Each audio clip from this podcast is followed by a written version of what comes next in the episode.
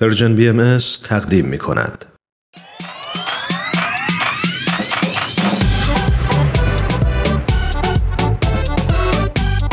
تا حالا به ارزش ثانیه‌ها فکر کردی؟ گاهی اوقات مسیر زندگیت میتونه توی چند ثانیه عوض بشه.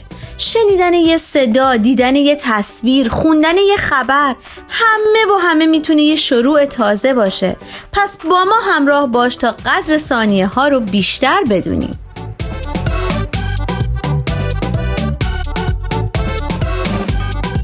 چند ثانیه با شما.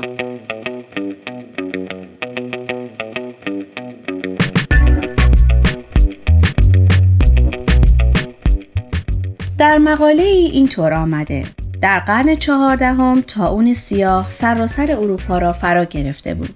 به همین جهت شهر ونیز قانونی را وضع کرد که طبق اون خدمه و مسافران هیچ یک از کشتی‌ها حق خروج و قدم گذاشتن به شهر را نداشتند. این دوره انتظار را کورنتینو نامیدند که ریشه اون یک کلمه ایتالیایی است به معنی عدد 40.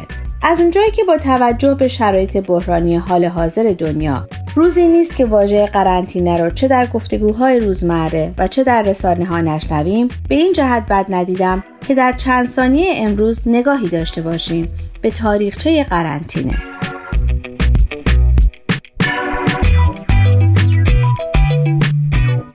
پس با ما همراه باشید تا در این باره مطالبی رو بشنویم از مقاله‌ای برگرفته از سایت BBC فارسی به نام قرنطینه چطور در طول تاریخ با بیماری‌ها جنگیده است. مشخص نیست ایده 40 روزه بودن قرنطینه از کجا اومده، ولی به گفته یک متخصص تاریخ پزشکی از دانشگاه آکسفورد امکان داره عدد 40 با داستان‌هایی از انجیل مرتبط باشه، یعنی مدت زمان 40 روز و 40 شبی که حضرت مسیح به تنهایی در صحرا گذراندند. با اینکه در طول تاریخ مدت زمان قرنطینه‌ها کوتاه‌تر شد، ولی این شیوه همچنان یکی از کارآمدترین روش‌ها برای کنترل گسترش بیماری‌های واگیردار بود. به طور مثال، یکی از مشهورترین نمونه‌های قرنطینه، قرنطینه خودخواسته دهکده‌ای در کشور بریتانیا بود.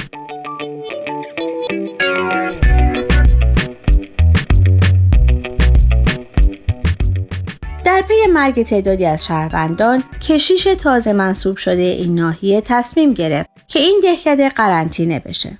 او به مردم دهکده که همه عضو کلیسا بودن اعلام کرد که مسیرهای منتهی به دهکده باید بسته بشن و هیچ کس حق ورود یا خروج نداره. قرار شد که برای اونها مواد غذایی و سایر اجناس مورد نیاز رو بیارن و از طرفی کشیش هم قول داد که در کنار اونها بمونه.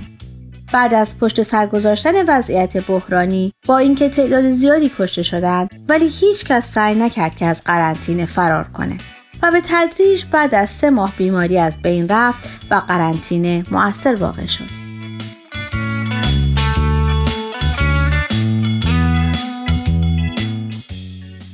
و اینک سوال هفته: تا چه حد با این گفته موافقید؟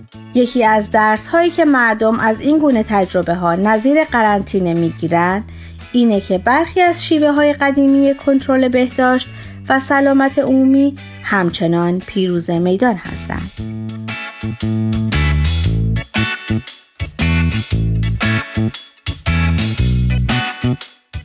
شما می‌تونید از طریق آدرس ما در تلگرام @persianbms contact و همچنین ایمیل info@persianbms.org با ما تماس بگیرید.